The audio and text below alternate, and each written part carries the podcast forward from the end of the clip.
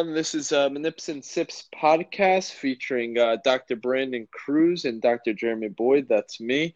Uh, today we're going to be talking about uh, kind of movement patterns and whether something is acceptable um, or is detrimental to a, a client. Client.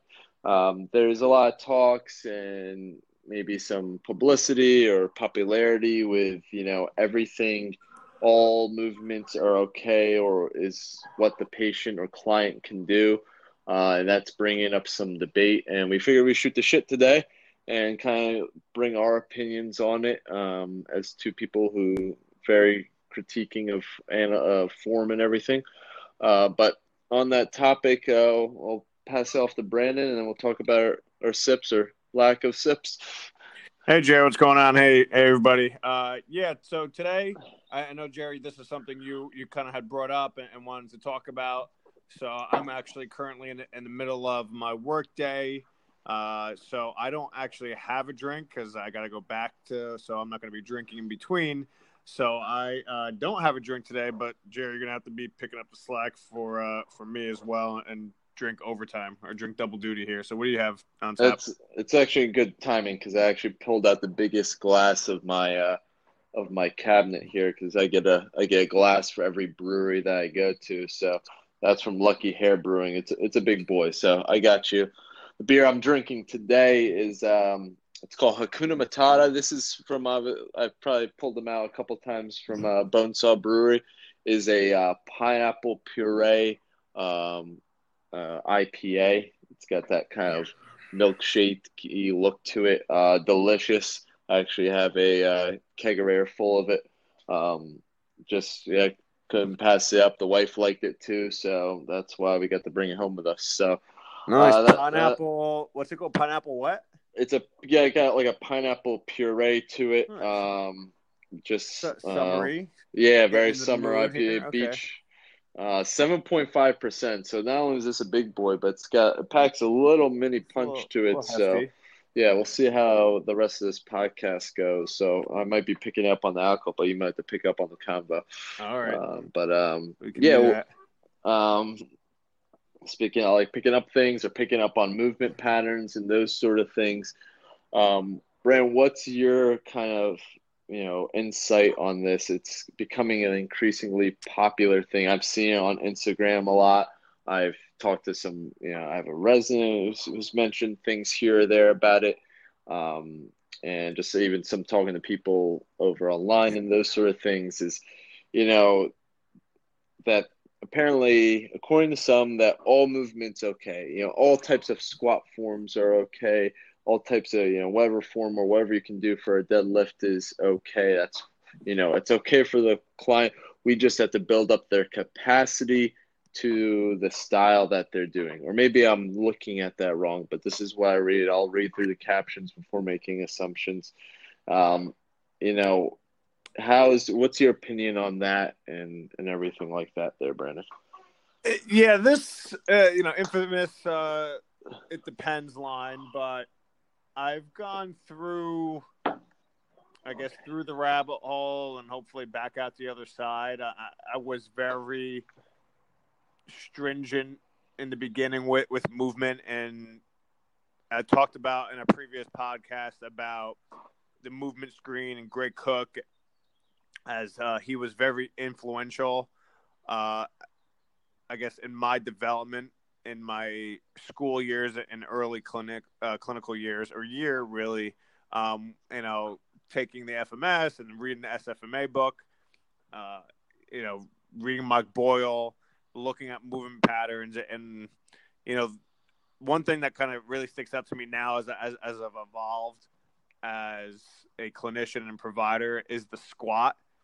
And with the movement you know the the squatting technique in FMS or SFMA is feet forward uh, which not everybody can do. So I used to you know have everyone line up that way and, and you know grade them down and follow the the rule book of the SFMA and I did it for myself. I probably give myself FAI by trying to squat that way, just because I'm not flexible enough, or probably who knows if I have the correct, uh, you know, anteversion versus retroversion uh, in my hip to be able to squat that way. So you know, coming out to the other side, yes, I I allow some variability, but there has to be some boundaries. And you know, we move into the CrossFit realm, and that's gone through its ups and downs as well as probably about you know seven to ten years ago. Everyone hated. Going to say everyone hated, but a lot of people hated CrossFit, or there's a big backlash on CrossFit of it's just like or you know chaos that's going on and you know people were, were bashing crossfit but you know there are some really good principles to crossfit but yes can those movement patterns be cleaned up so all these therapists that have opened up boxes uh, offices and you know their own clinics within boxes or the pt students that like crossfit. Awesome be about crossfit. But there need to be some confines in there and not everybody can do everything. And that's where the ability to modify or scale or alter a movement need, needs to go.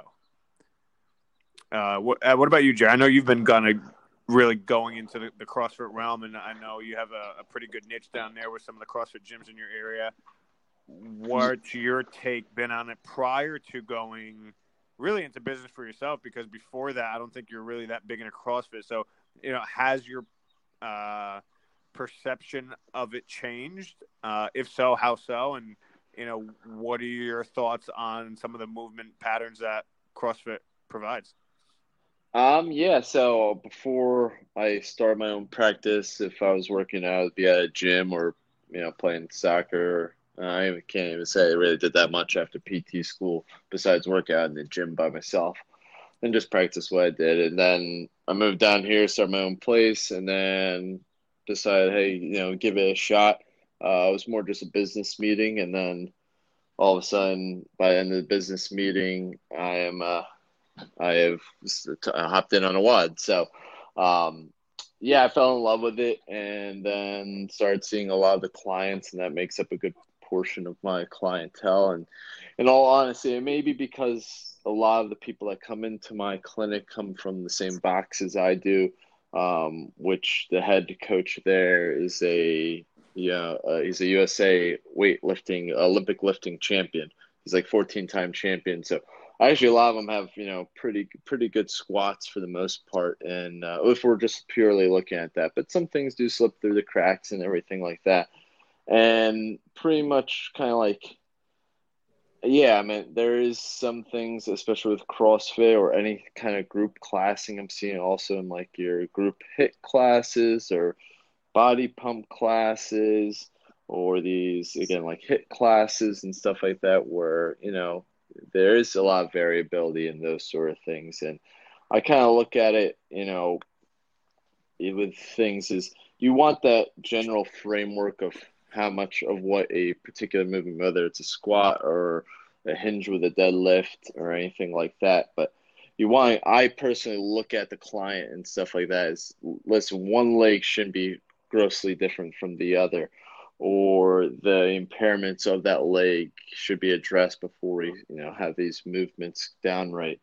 Um, so that's kind of like what I like to look for. If there's differences one side versus the other, yeah, there could be some variability. You may need to externally rotate your hips a little bit more because what we're seeing now with our cadaver studies of certain, you know, ethnic backgrounds have more shallow hips, which may change up our squat forms. Is yeah, we have to kind of adjust to that. But one leg shouldn't, you know, be massively internally rotated, one externally rotated, and those sort of things. And I don't, yeah, I, I there's just certain things where you you see people and they're rounding their back with deadlifts and those sort of things. And there's got to be again some sort of boundaries um, kind of keeping at least to the basic form of, of at least the main principles of every lift if we're going just particularly in lifts.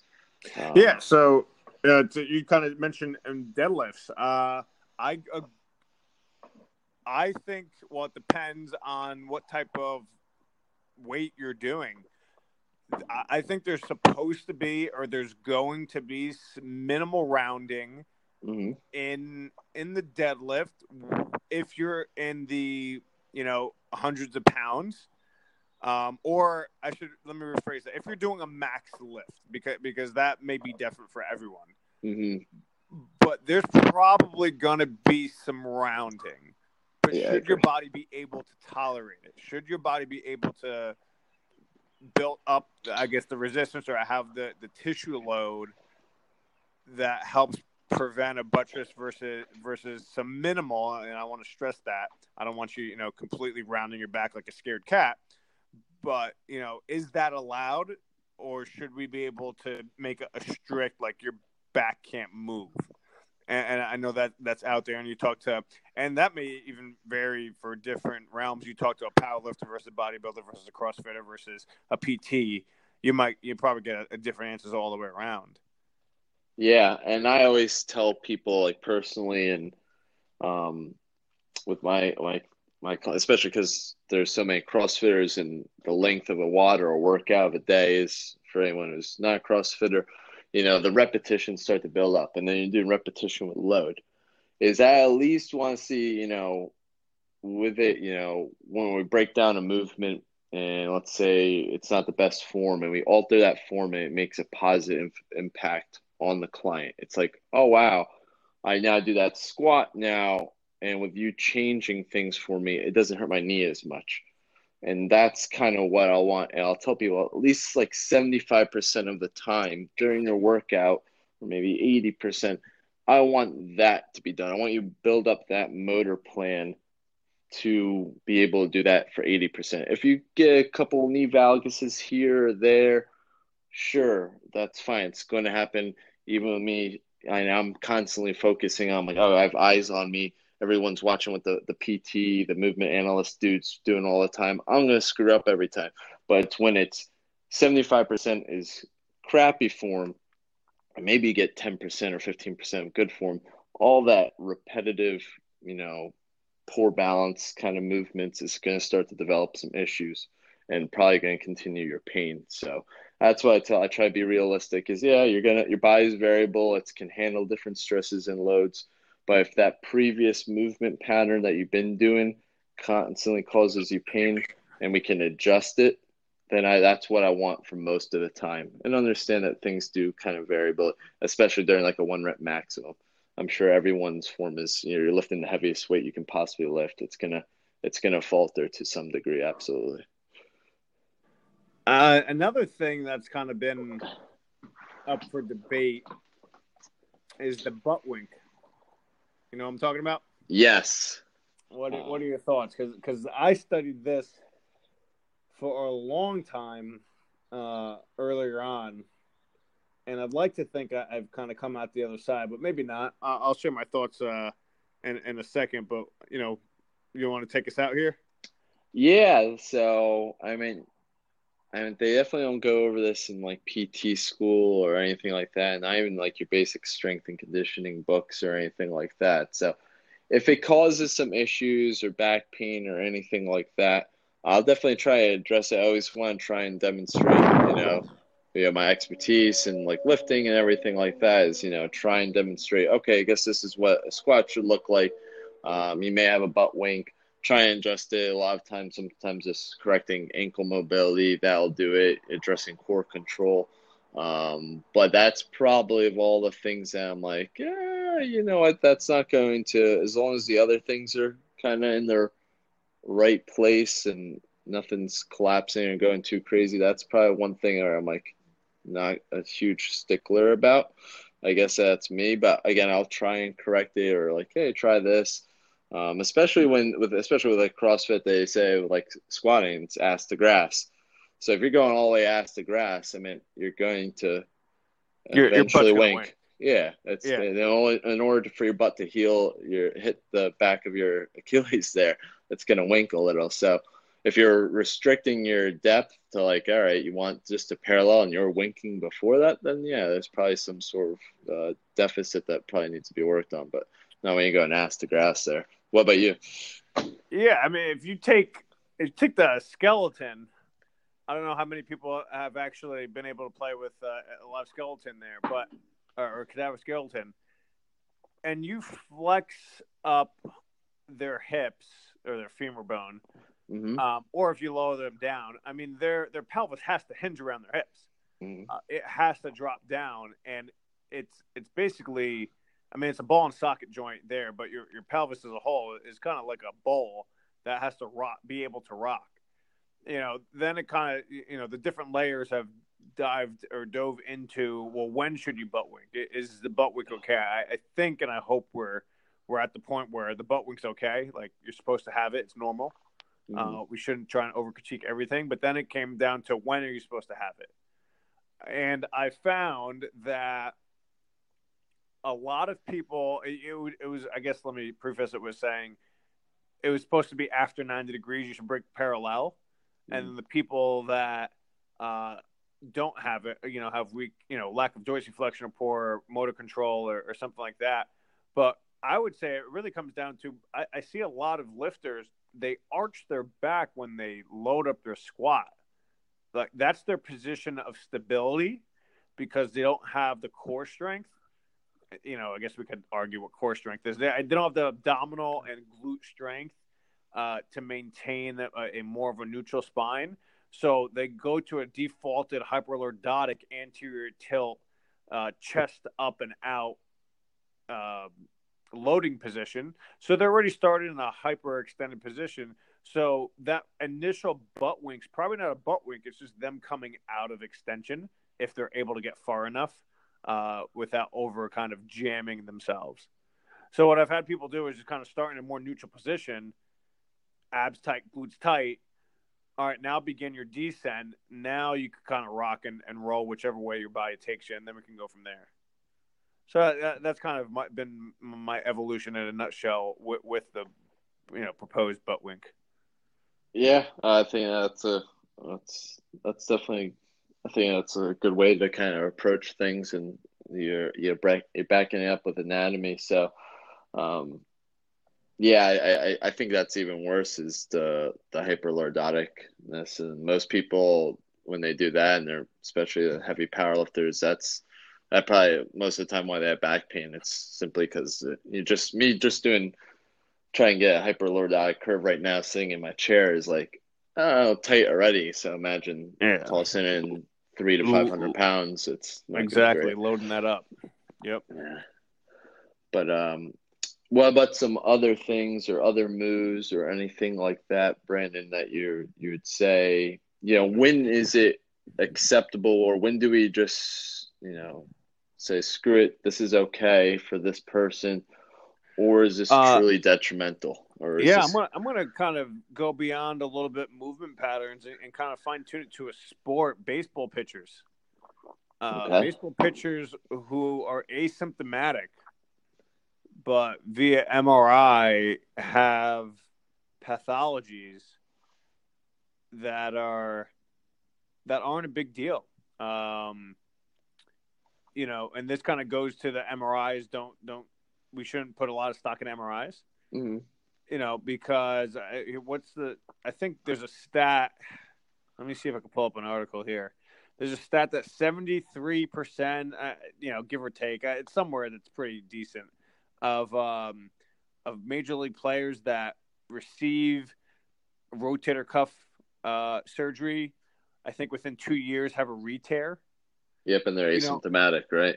It, it, yeah, and it's just like, well, how much of what this person's doing that you know I, I think in uh you know especially as PTs or even some of the the trainers out there that really try and um I guess go go textbook and, and, follow the book and have educated themselves and are looking at impairments and you look at normative values and well why is this person not within they have too much range here not enough here and, and we'll go with the GIRD for just for the example it's the easiest you know excessive external rotation uh, versus limited internal rotation. But that that's adaptive, and mm-hmm. it's not just the bone structure that's adapting. But what if those tissues, you know, the soft tissues, the muscle, the tendons, are need to adapt as well, or have adapted because of the the amount of force and torque and distraction forces that are, are placed upon those structures that while that shoulder can't be too tight or that muscle needs to have some type of increased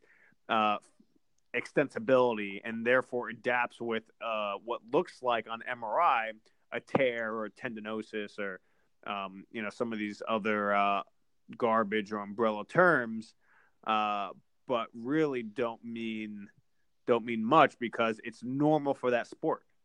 And, and I think clinicians, you know, to make that jump from the the novice clinician uh, or the beginner clinician, and I'm, I'm, not talking about years here. I'm talking about the way you, you treat and view things to the more seasoned or, or expert clinician is understanding some of these adaptations uh, or movement patterns or ranges of motion, whatever whatever you're looking at. Some of them are normal, and this is what has gotten that person there.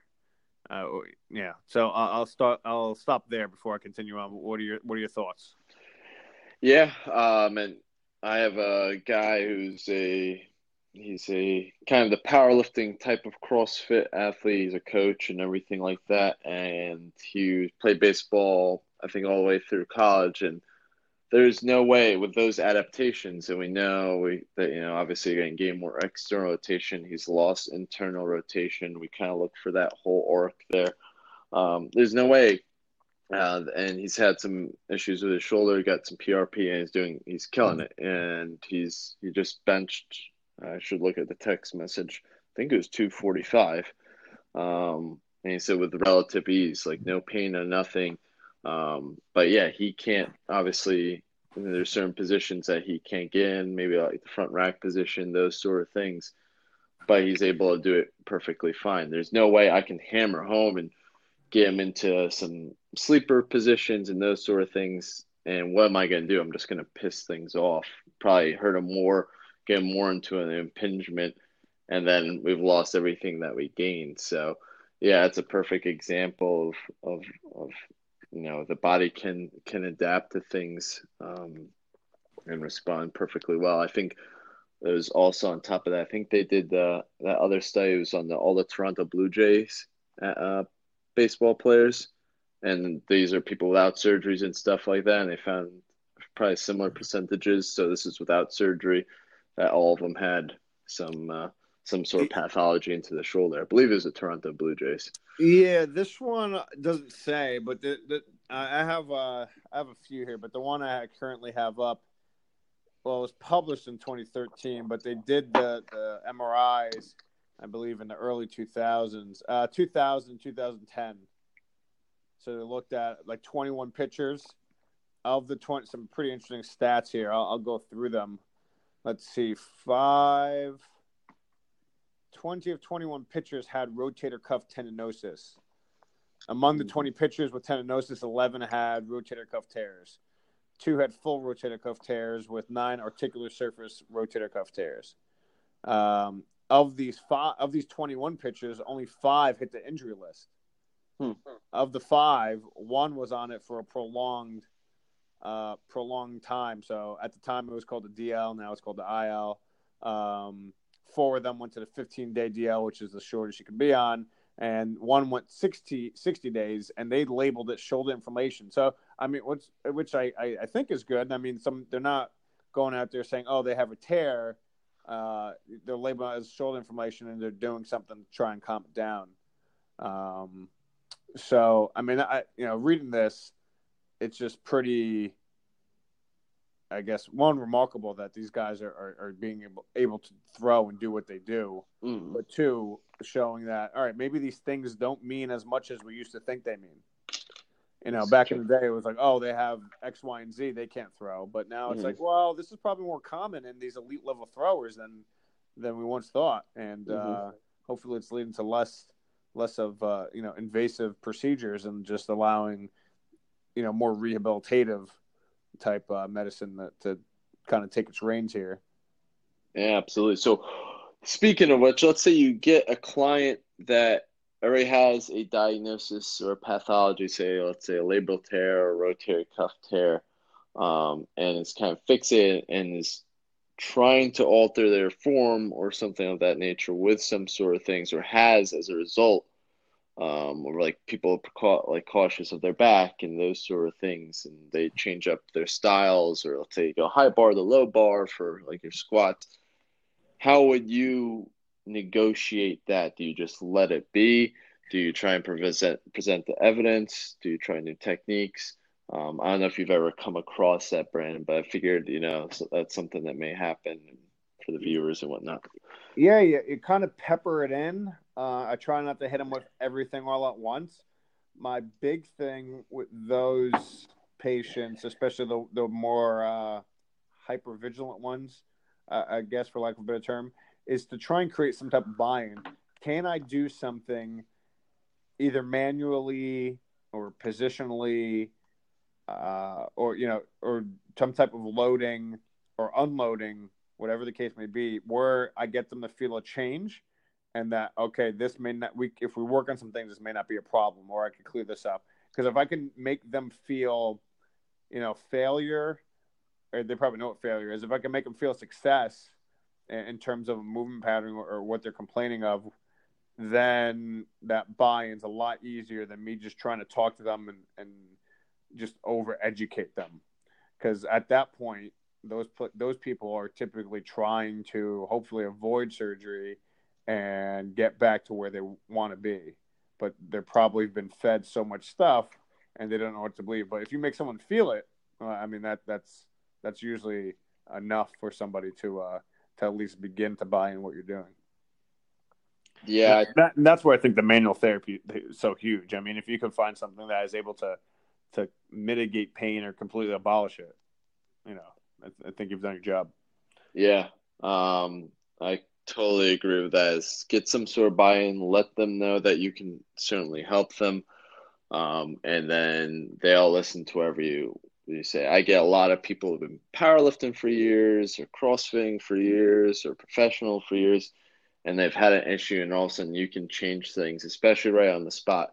Uh, we had a guy, who's, uh, I guess he's been CrossFitting for eight or nine years, and squats were killing him. He had patel, diagnosed with patellofemoral pain syndrome, and didn't have anything really on the table or anything like that. But once we started doing squats, and I was showing my students, is I'll do patella glides to the client right there. I'm holding their kneecap and playing around with it, like superior, inferior, superior medially, medially, and just show, see which one would modulate his pain.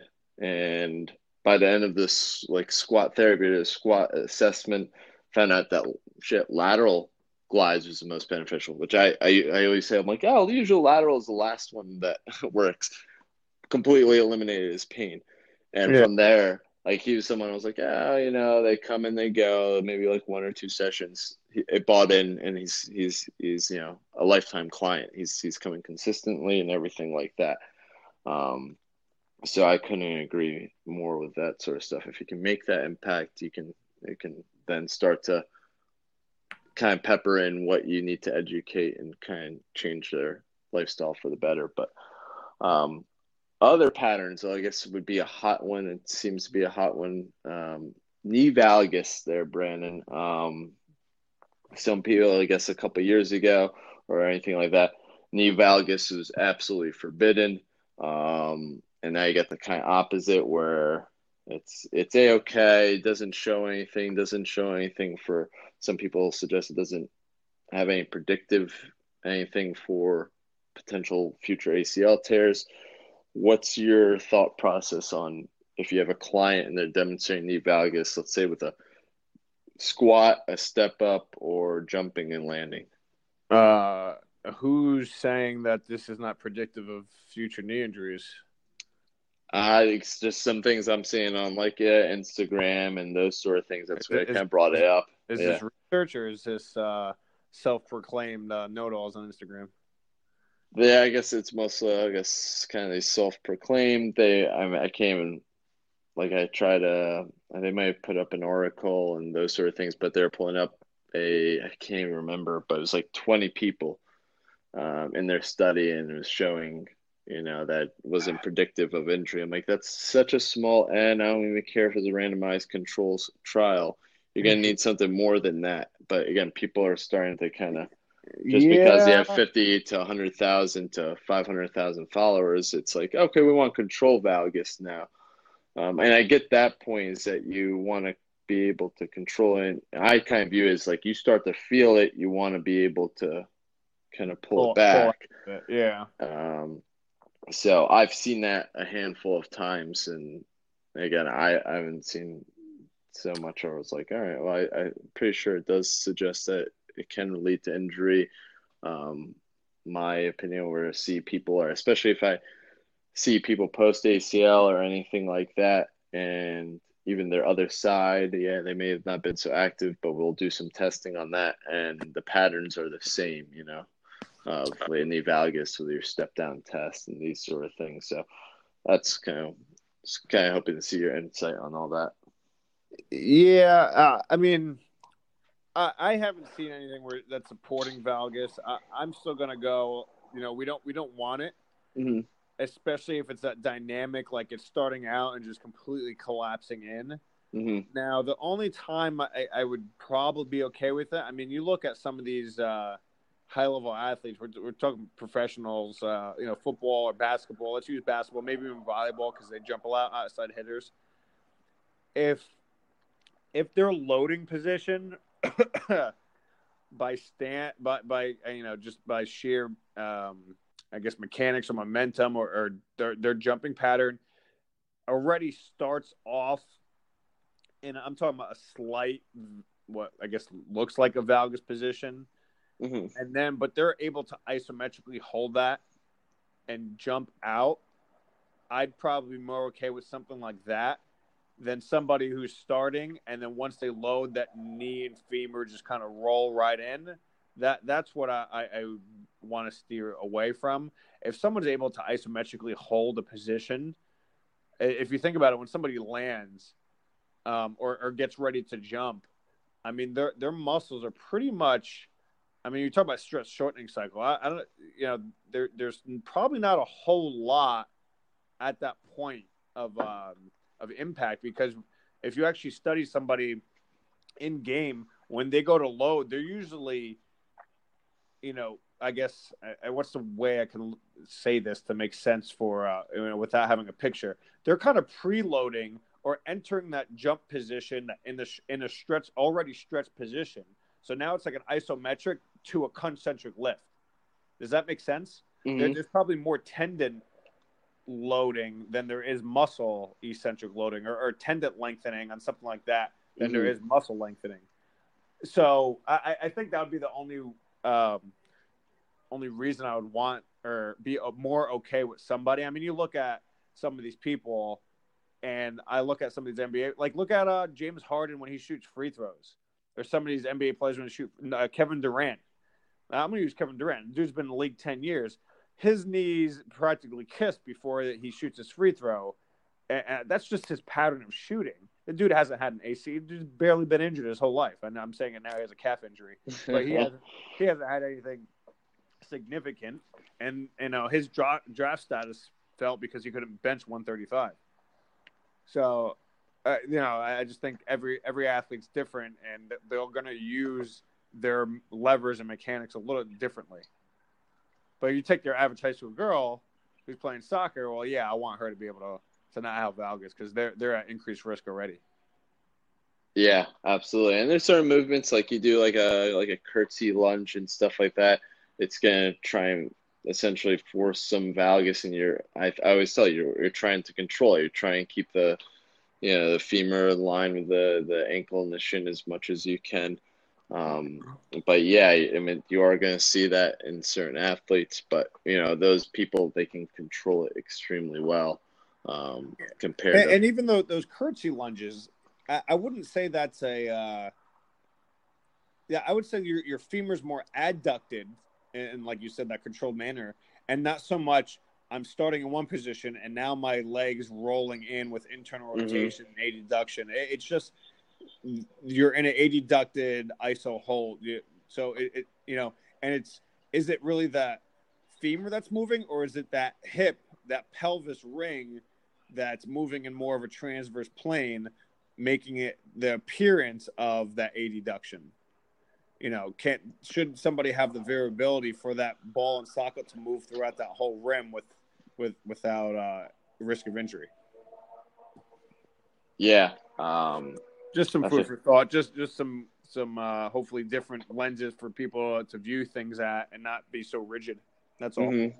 And I always say just test it out. I mean, if there are issues, again, a lot with you know any of these movements and stuff, and it delivers them pain you know, most of the time, if especially with knee valgus, I mean, especially with those patellofemoral pain syndromes or those, you know, medial knee um, knee pain kind of things going on, you adjust in, you stop loading the inside of the knee so much. More often not, at least in my clinical practice, maybe I'm biased, maybe I'm it's how I'm presenting it or anything like that. Most of the time, it eliminates pain.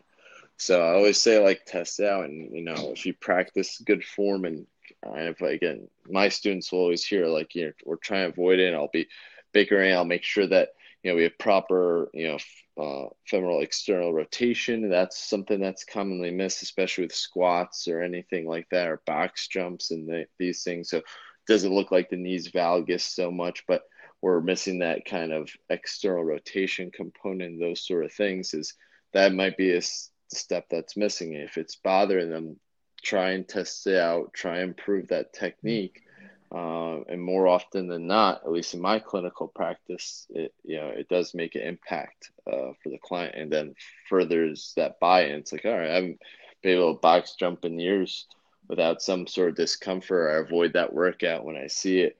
Yeah, you can kind of change it up, and more often than not, these these type of exercises and principles and these sort of things have been around for such a long time, and these forms have been around for such a long time with these specific guidelines for a reason because it leads to you know a better distribution throughout the entire kinematic chain versus loading up one side of the knee joint or uh, mostly in the back versus the hips and those sort of things. But again sometimes it does take some variability you know some people need to get a little bit more but higher for the lift versus others you know. See where I always will tell my clients, all right, you should be primarily, regardless of kind of how things are, we'll have some, you know, a little bit of change in play, but you should primarily, if you should feel it in this area, it should be pain free, and these are the target muscles that we need to work on.